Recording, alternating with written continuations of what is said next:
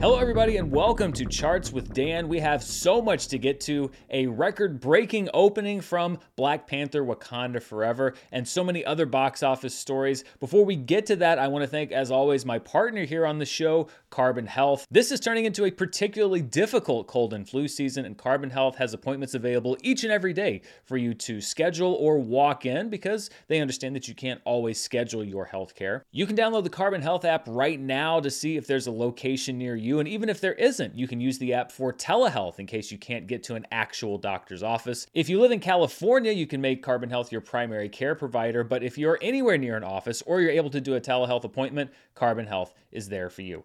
I want to thank Carbon Health, as always, for being such a great partner here on the show. And let's look at the box office for this weekend. As we knew would be the case, Black Panther Wakanda Forever was the number one movie at the box office with a final total of $181,339,761. We will dive deep into that number in just a moment. Coming in a close number two, only about $170 million behind, is Black Adam. In its fourth week, it saw a 55.9% drop for an $8 million domestic total. And I'll be keeping my eye on that movie's performance over the Thanksgiving holiday and the next few weeks to see where it settles out, both domestically and worldwide. That'll tell us a lot about the big picture on Black Adam. Ticket to Paradise remains at number three, continuing to hold well week over week. In its fourth week of release, it dropped just 31% for a $5.9 million total. Lyle Lyle Crocodile is also holding pretty well week to week. It re enters the top five at number four, dropping just 5% from last week. It's now been in theaters for six weeks and made $3.2 million.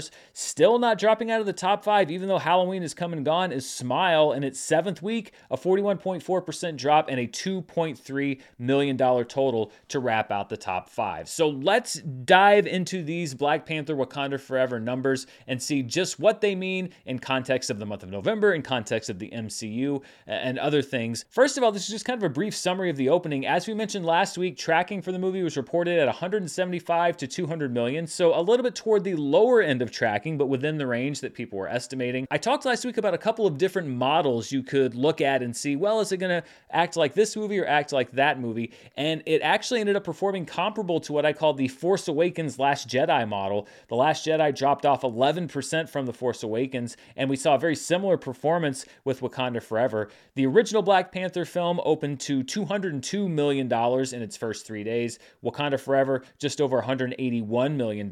My prediction was that it would open to $190 million. So I, am pretty satisfied with that prediction there. To be within $10 million, I'll take it. It was off 10.2% from the original Black Panther's opening. So again, very comparable to that Force Awakens Last Jedi model. Wakanda Forever was the second best opening of 2022 behind Doctor Strange in the Multiverse of Madness, the best November opening of all time, the eighth best MCU opening and the number 13 domestic opening of all time. And as I just mentioned, it was the highest opening weekend for the month of November. Number one there, Black Panther Wakanda Forever at $181.3 million. That bumps the Hunger Games Catching Fire down to number two at just over $158 million. And then we have a trio of Twilight films that all came in right around 142 to $138 million, making up the rest of that top five. The Twilight Saga New Moon, the Twilight Saga Breaking Dawn Part 2, and the Twilight Saga Breaking Dawn Part 1. When we look at the opening weekends for 2022, Wakanda Forever fell about $6 million short of the opening of Doctor Strange in the Multiverse of Madness, which still has the biggest opening of the year domestically.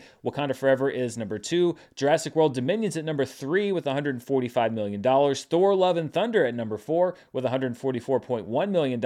And The Batman at number five with $134 million. So all three major Marvel Studios releases that came out in theaters this year, numbers one, two, and four on the biggest opening weekends of 2022. One thing that we often look at with these movies is the demographics, who showed up to watch each film. And this was a really interesting comparison between this film and other movies in the Marvel Cinematic Universe. And I think it just goes to show why it's important to have a diversity of different franchises, a diversity of different filmmakers, because you bring in different audiences. For example, these were the demographics for Black Panther Wakanda Forever versus Doctor Strange and the Multiverse of Madness. And again, these are gathered in sample markets. There aren't people at every theater nationwide asking people, uh, you know, what race they are, what age they are, etc. Wakanda Forever is there on the left in purple. The Multiverse of Madness is on the right in red, and you see that the audience for Doctor Strange and the Multiverse of Madness was 62% male and 38% female, but a much closer even split for the audience of Wakanda Forever 52% male, 48% female. So a larger female crowd for Wakanda Forever. The under 25 crowd was about the same. 40% of the audience for Multiverse of Madness was under 25 versus 37%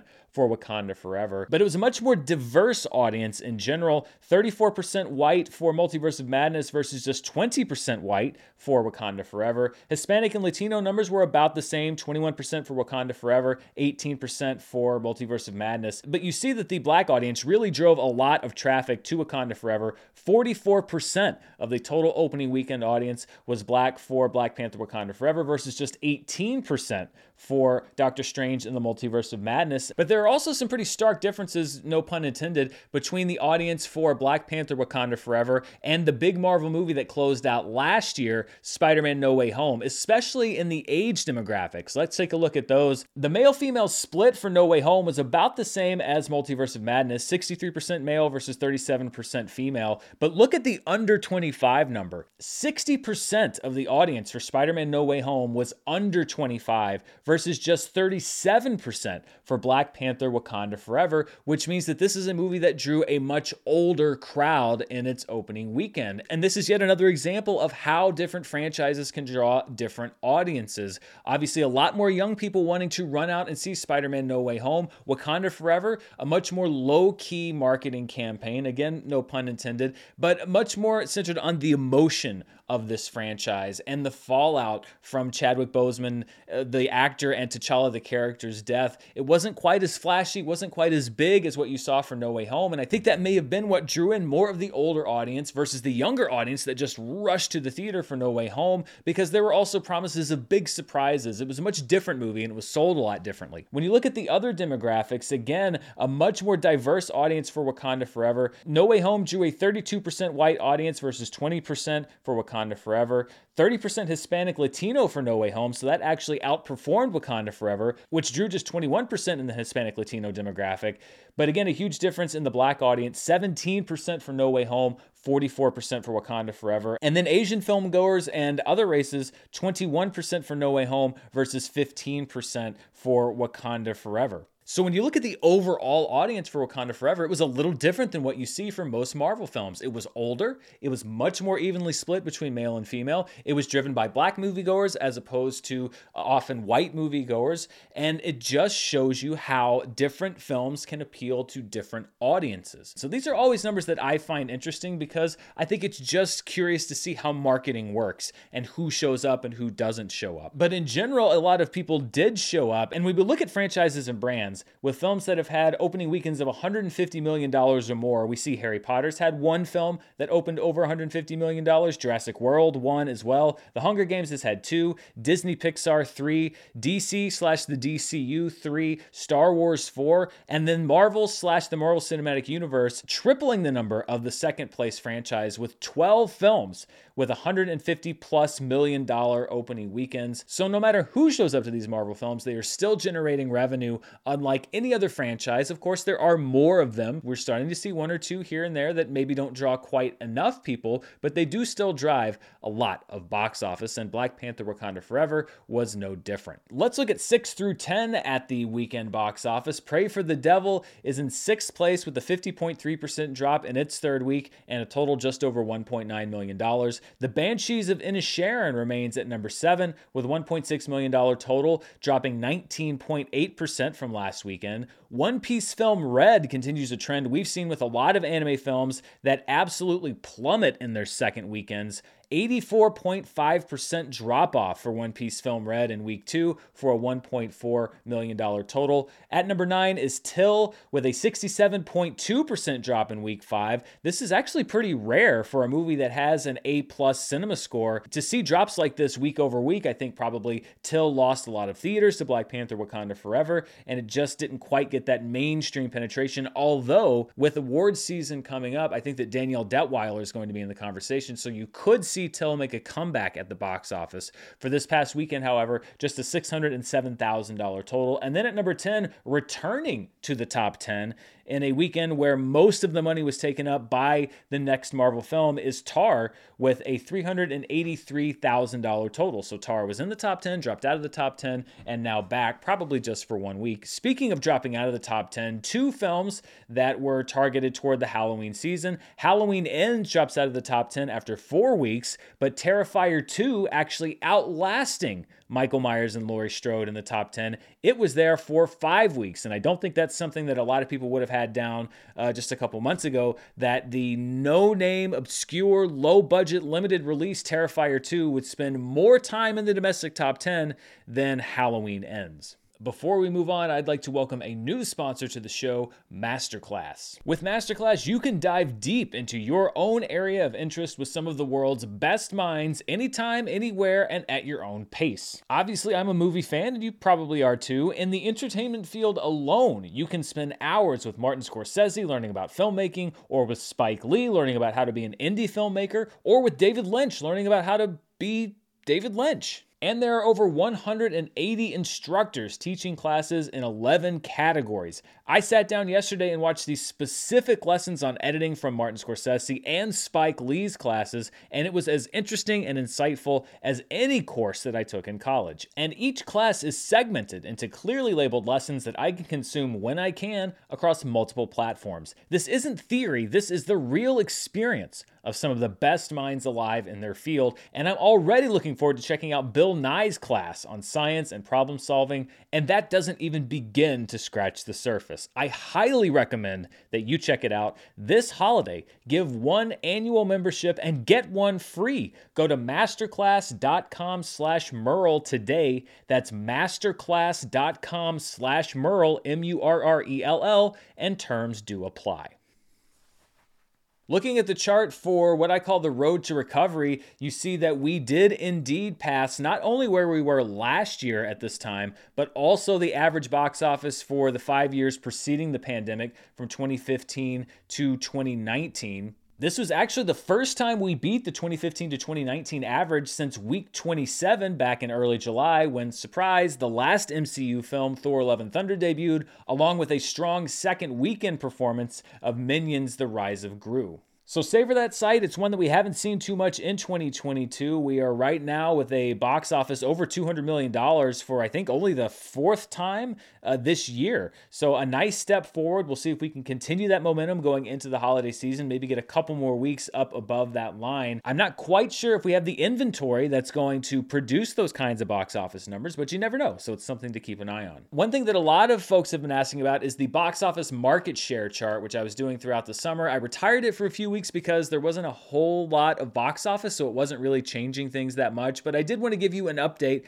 now that Wakanda Forever has come out. This was the box office market share that you saw a couple of months ago. I think that was the last time that I did it, with Disney Fox at 19%, Universal at 25%, Paramount at 22%.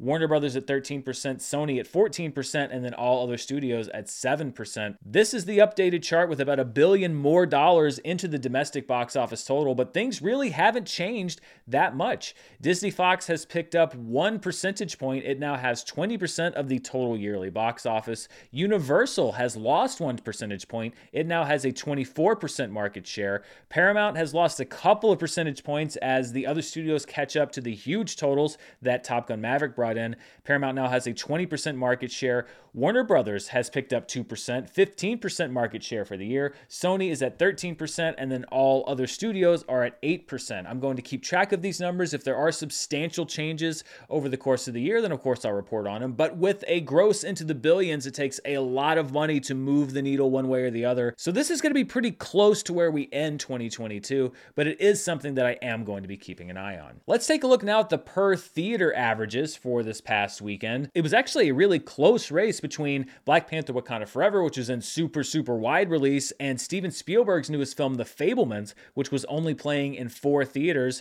Wakanda Forever ended up taking that competition. It brought in $41,251 per theater in each of its 4,396 theaters. So, a lot of very happy theater managers and owners this past weekend.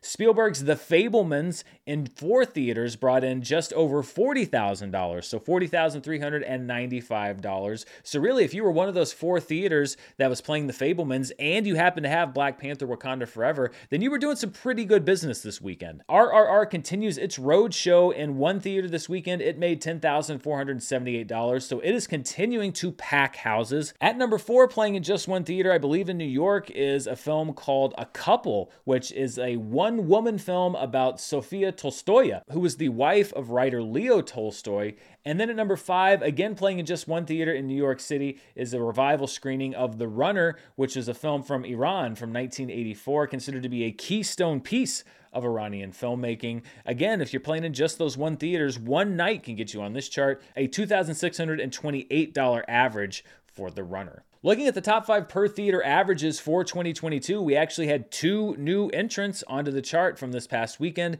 Everything Everywhere All at Once's first weekend, which was in just 10 theaters, remains the top per theater average of the year, $50,905 per theater, followed by The Banshees of Inisherin, which did $46,000 per theater in its opening weekend in four theaters. Doctor Strange in the Multiverse of Madness and Black Panther Wakanda Forever had nearly identical per theater averages. Doctor Strange had $41,337 per theater, Black Panther Wakanda Forever had $41,251 per theater, even though Doctor Doctor Strange in the Multiverse of Madness opened in about 150 more theaters. And then at number five, The Fabelmans, with its $40,000 per theater average, is good enough for number five this year. And this is the end of the year, it's award season. It's when we see a lot of movies sneaking into this per theater list because you get a lot more of the artistic, quote unquote, awards films that make their debuts in just a handful of theaters.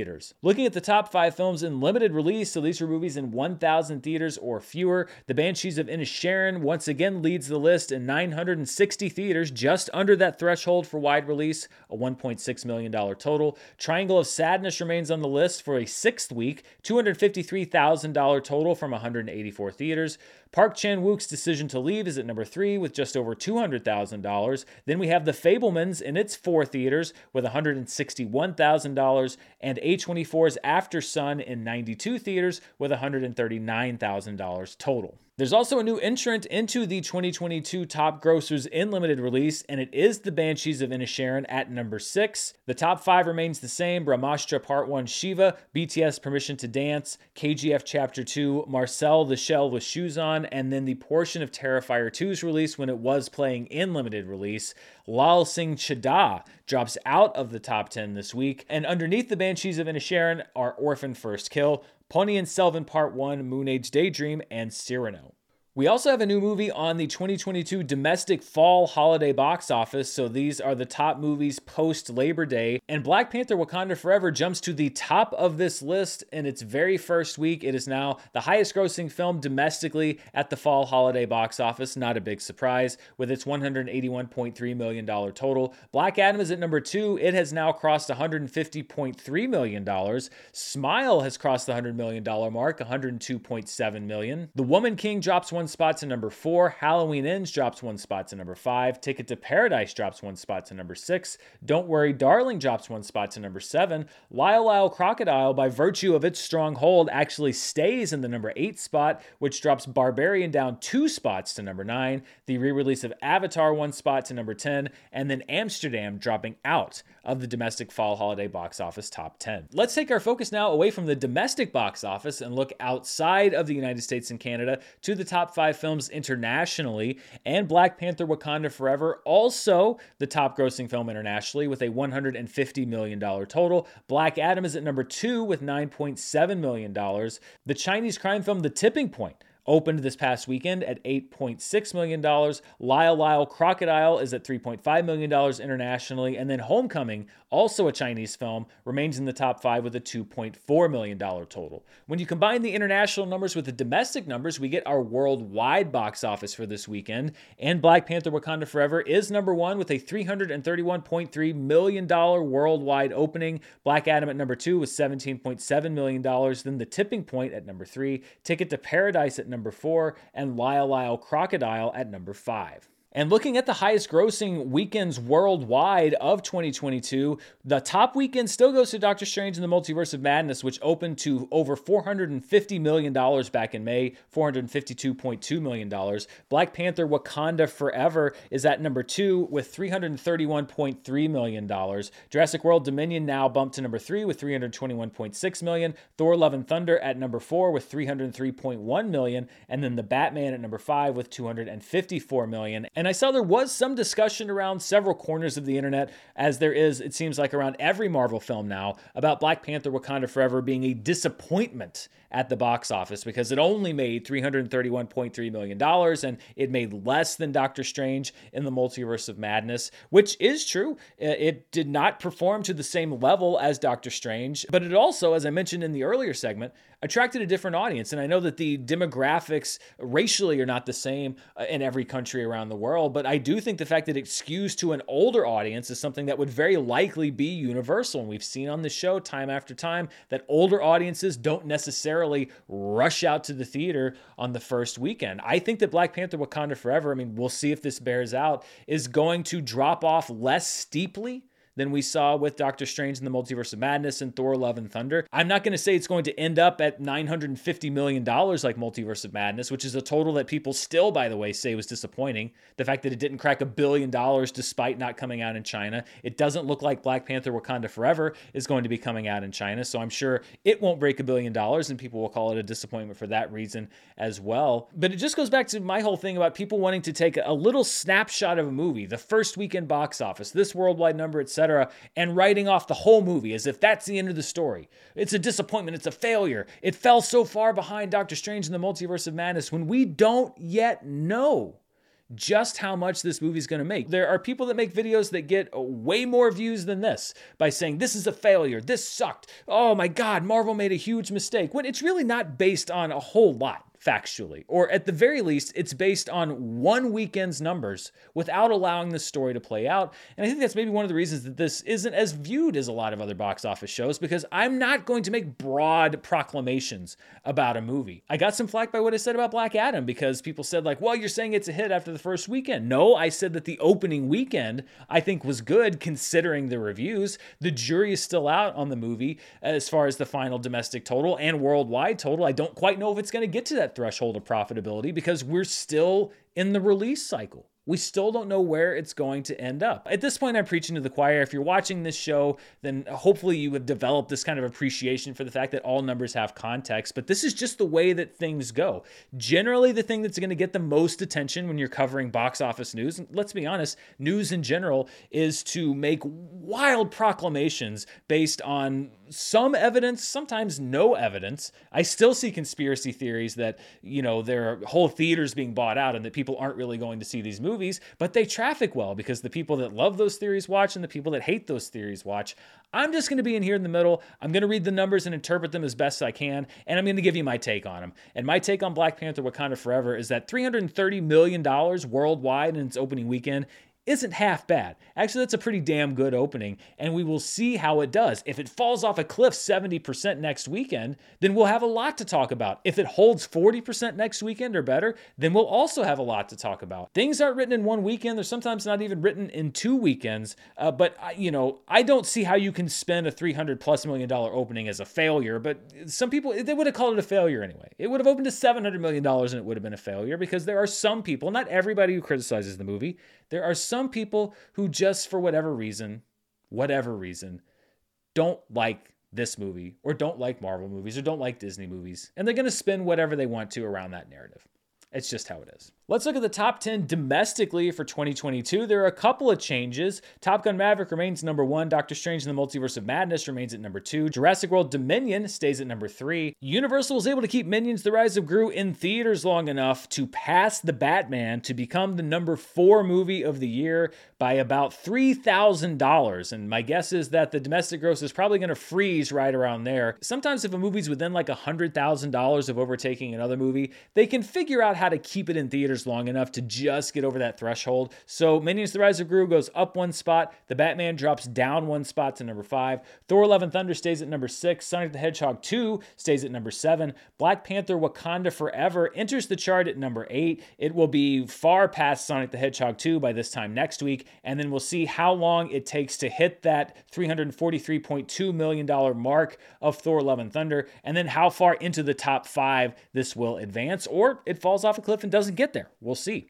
Elvis drops down one spot to number nine. Black Adam stays at number 10. And dropping off the chart is Uncharted, which is now actually, for the first time since it came out, literally uncharted. The 2022 worldwide box office doesn't have any changes yet, although I suspect that Black Panther Wakanda Forever will make this list by the time next week rolls around. And if Black Adam does uh, about $50 million, I don't know if it's going to do that, but it could also be on this chart soon. Your top 10, though Top Gun Maverick, Jurassic World Dominion, Doctor Strange and the Multiverse of Madness, Minions The Rise of Gru, The Batman, Thor Love and Thunder, The Battle at Lake Changjin 2, Moon Man, Fantastic Beasts, The Secrets of Dumbledore, and Sonic the Hedgehog 2. This has been the top 10 for quite some time. This is going to be shaken up pretty soon. So you're going to say bye bye to some of these movies from the list. We'll move on in just a moment, but I'd like to thank another sponsor for today's show, Athletic Greens, the makers of AG1. You've been hearing a lot about AG1 on the show for quite some time. I started taking it because I'm looking to support better gut health and an overall better me. But what is this stuff? Well, with one delicious scoop of athletic greens, you're absorbing 75 high quality vitamins, minerals, probiotics, and adaptogens to help you start your day right. Taking AG1 is super simple. I can either put a scoop right into a cup of water or mix it into a shake at home. Either way, it's a quick and tasty way for me to start the day off right and make sure I'm supporting not only my gut health, but my immune system, my recovery and focus, and so much more. AG1 is lifestyle friendly and contains less than one gram of sugar with no GMOs or artificial anything. And Athletic Greens also cares about the world. They're a climate neutral certified company, and for every purchase, Athletic Greens donates to organizations helping to get nutritious food to kids in need, including No Kid Hungry right here in the United States. Right now, it's time to reclaim your health and arm your immune system with convenient daily nutrition. And to make it easy, Athletic Greens is going to give you a free one year supply of immune supporting vitamin D and five free travel packs with your first purchase. All you have to do is visit athleticgreens.com slash Dan. Again, that is athleticgreens.com slash Dan, D-A-N, to take ownership over your health and pick up the ultimate daily nutritional insurance. Before we get to the streaming charts, this is the part of the show where I like to take a look at a weekend from box office pass, but it's also the part of the show where I like to take a moment and remember someone who has passed away recently uh, and recognize their impact in movies, TV, entertainment. Everybody that I talk about, I respect their work enormously, and they have had some impact on my life, either through my memory or, or just being a fan of their work. But sometimes I talk about somebody on here and it really hurts. And this is one that really hurts for me just on a personal level, partly because this was just completely out of the blue, but it broke this weekend that Kevin Conroy, who for three decades now basically was primarily known as the voice of Batman, beginning on Fox's Batman the Animated Series, continuing through the animated film Batman Mask of the Phantasm, and then through so many different animated films, uh, video games. Kevin Conroy and Batman animation were married together. Kevin Conroy was, in my mind, Batman. I am vengeance. I am the night. I am Batman. One of my proudest moments back when I was doing movie fights on Screen Junkies, I think it was an early movie fight, and we had a fight over who was the best Batman. And sometimes when you're on that show, because it's a game, a lot of people thought we took everything seriously. I took the game seriously, but the picks, what you're fighting for, they're not always your first choice, or sometimes it's a silly question. But when I got the question, I picked Kevin Conroy as the best movie Batman. And people even said, like, are you sure you're gonna vote for I mean, if you want to give if you want to give the round away, I'm like, no.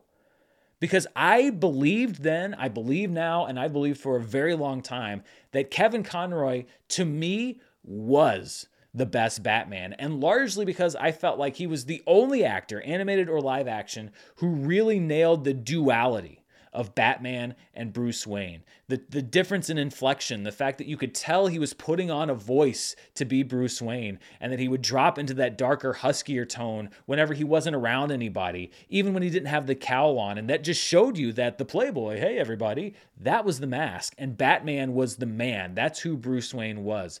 Vocal performance is such an underrated art. And Kevin Conroy did so much with his voice to tell you about this character and the acting well. It's not just reading lines from a script, it is acting, just like any other actor has to do. And he gave Batman so much emotion. Uh, he could be funny, he could be sad, he could be scary, he could be grim. He ran the gamut across so many different emotions, and that was Kevin Conroy. Batman, and I've said it many times before, was and is my favorite comic book hero. And I always said that Kevin Conroy wasn't my first Batman. That was Michael Keaton, but he was my favorite Batman. And I think you'd be hard pressed to find another actor who put as much of a stamp on that role as Kevin Conroy. So I will sorely miss hearing that voice behind my favorite personal comic book character. And there are a lot of people I think that haven't lived in a world where Kevin Conroy isn't the voice of Batman in some way or form. Now there have been other actors who have done it in other projects, etc., but it seemed like they always came back to Kevin Conroy and there was a reason. So for an actor whose voice has been part of my life for the majority of my life, I just wanted to take a moment to pay tribute to Kevin Conroy, to thank him posthumously for decades of great work and memorable moments as Batman and to remember his time as the Cape Crusader. And of course, as always, my condolences to his friends, family, and fans. Let's look now at our box office flashback weekend, and we're going back nearly three decades to November 11th through the 13th, 1994, the 45th weekend of the year. And the reason that I picked this is because the top two movies still relevant because they both have television series that are either currently airing or starting uh, this week. The number one film was Interview with the Vampire, starring Tom Cruise. I think a lot of people went to see him fail and ended up being very surprised by his turn as Lestat and Rice fans not happy with that casting, but it was the number one movie in its opening weekend, $36.3 million. At a strong number two was Tim Allen in The Santa Claus, one of my favorite Christmas movies when I was growing up, with $19.3 million. Stargate in its third week was at number three with $8.1 million. Pulp Fiction was catching on. In its fifth week, it was at number four at the box office with a $4.1 million total. And then at number five, Mary Shelley's Frankenstein with a steep drop from its first week, a 66.8% drop with a $3.7 million total. If you don't know Mary Shelley's Frankenstein, it was directed by Kenneth Branagh, starring Kenneth Branagh as Frankenstein, and Robert De Niro as Frankenstein's monster. So, one of the truly weird movies to come out of the 90s. As I've been doing, though, here on the show, I like to hit the inflation button to see what this weekend would have looked like if you translate it into today's dollars. So, when we hit that button, Interview with the Vampire, an impressive $73.1 million opening, The Santa Claus at $38.8 million, Stargate at 16.3 million, Pulp Fiction at 8.2 million, and Mary Shelley's Frankenstein at $7.4 million. Well, let's move away from what's playing in theaters and see what people are watching at home. And we'll start, as always, with the iTunes charts to see what people are purchasing and renting from the iTunes store. At number one is Ticket to Paradise, which is doing well in theaters, but now also available for purchase and premium video on demand. Those are those high cost rentals, $14.99, $19.99.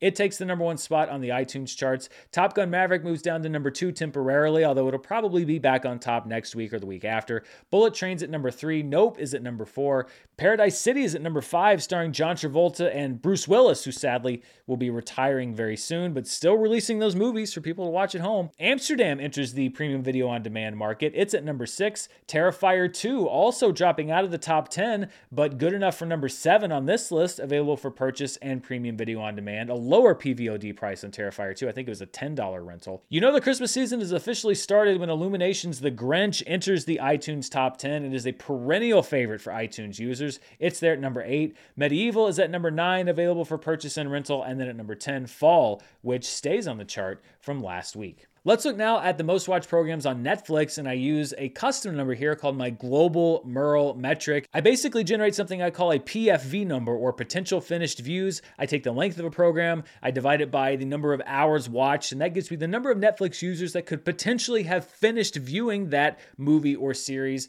based on the data that's reported by Netflix. It's just a way to kind of put things into context. At number one is the Netflix original movie Enola Holmes. 64 million hours watched for a PFV of 29.8, meaning 29.8 million Netflix users could potentially have finished viewing Enola Holmes 2. The Good Nurse stays on the chart at number two, 36.7 million hours watched for a PFV of 17.9. At number three is the Netflix movie The Takeover, which is a thriller out of the Netherlands. 25.8 million hours watched for a PFV of 17.8. So right behind The Good Nurse. At number four, the German remake or adaptation or whatever you want to call it of All Quiet on the Western Front, a PFV of 16.2. At number five, the Netflix series, at least here uh, stateside, Inside Man Season 1. This show actually originally aired on the BBC. It was written by Steven Moffat. He reteamed with Doctor Who actor David Tennant. It was directed by Paul McGuigan, who did several Sherlock episodes, so sort of a British TV all star cast there. Good enough for fifth place on this chart with a PFV of 15.3. That's pretty strong for a series on this chart.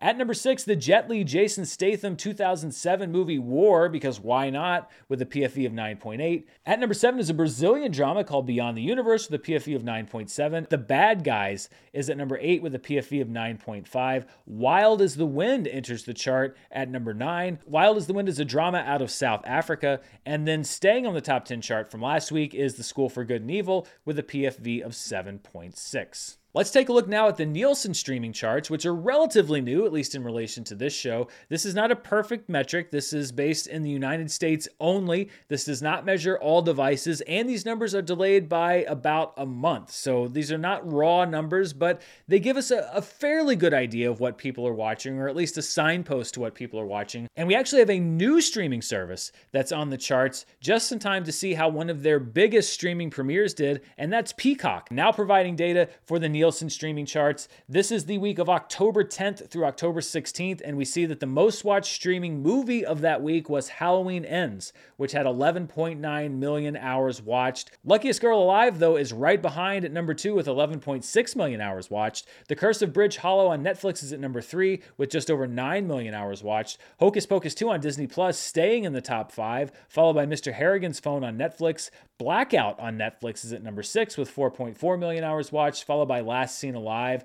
Megamind, which is streaming on both Netflix and Peacock because rights are a very complicated thing, 4.1 million hours watched, followed by Hocus Pocus, the original film on Disney Plus, and Sing 2, another movie that we see on this chart quite a bit on Netflix with 3.7 million hours watched. When we look at the 10 most watched streaming shows, at number one is the Netflix premiere of The Watcher, which easily took the number one spot. 39.2 million hours watched. That takes Lord of the Rings, The Rings of Power down to number two on Amazon Prime Video with 18.9 million hours watched. Dahmer Monster on Netflix is right behind, though, at 18.4 million hours watched. HBO Max's House of the Dragon is at number four. Remember, these are delayed by about a month, so both Rings of Power and House of the Dragon were still releasing new episodes. 16 million hours streamed, according to Nielsen, although, as always, I have to caveat these do not include broadcast numbers. So anybody who watched House of the Dragon on cable, those will not be reflected in these numbers. The Blacklist on Netflix is at number five. The Midnight Club on Netflix debuts at number six with 14.4 million hours watched.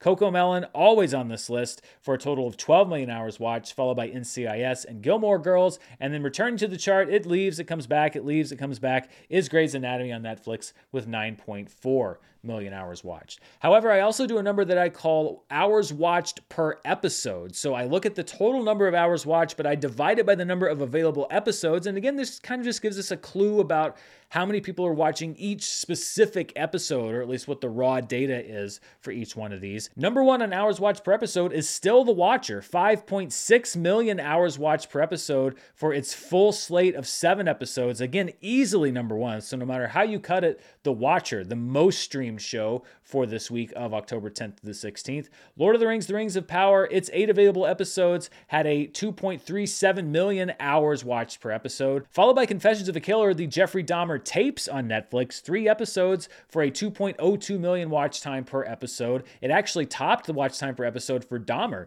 with its 10 episodes. Dahmer averaged 1.85 million hours watched per episode. Right behind that, though, is House of the Dragon. This was the week its ninth episode was released with a 1.78 million hours watched per episode time. The Midnight Club is at number six. Its 10 full episodes averaged 1.45 million hours watched per episode. Then we have Andor. It was six episodes in uh, when this was charted for an hours watched per episode of 1.13 million, which was good enough to top another show that wrapped up the week that this data was measured. She Hulk Attorney at Law, now with a full slate of nine episodes for an hours watched per episode, just under a million, 974,000 hours watched per episode, followed by Cocomelon with 669,000 hours watched per episode, and then a big drop to the center at 249,000 hours watched per episode. And that pretty much wraps us up here on the show this week. There are several things for you to get into, uh, both on streaming and in theaters this upcoming weekend. A couple of movies that are hitting wide release. One of them, actually, both of them, I'm interested in. One of them is The Menu, which looks like a really interesting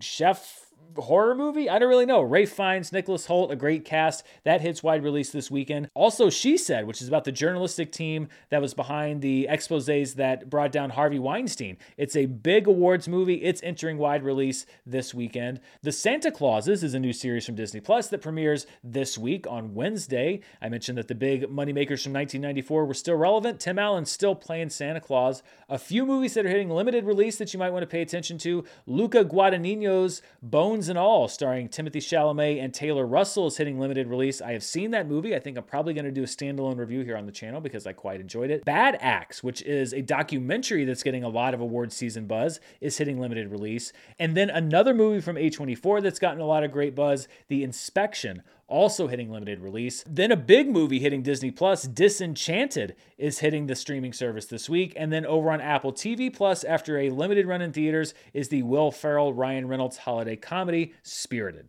So, a lot of different things from different genres for you to check out this week. I'll be back throughout the week. I have a review of Glass Onion, which is the second in the Knives Out series of films that'll be coming out this week. I'm probably going to check out Disenchanted. As I mentioned, I want to talk about Bones and All. There's some Marvel stuff that I want to do. I kind of want to take a look at Phase 4 now that it's all wrapped up. So, everything's kind of lined up like uh, airplanes waiting to take off here on the channel, but it's all stuff that I'm excited to do. So, stay tuned right here. You're probably going to see it this week and going into next week with the Thanksgiving holiday. I want to thank my partner on the show, Carbon Health, as always. I also want to thank my sponsors, Athletic Greens, the makers of AG1, and Masterclass. You can find all the information that I gave in those spots down in the description below. But most of all, I appreciate you taking your time to listen to me spout numbers at you. I'll be back very soon with more movie news, reviews, and more. Until then, stay safe, and I'll see you then. Bye.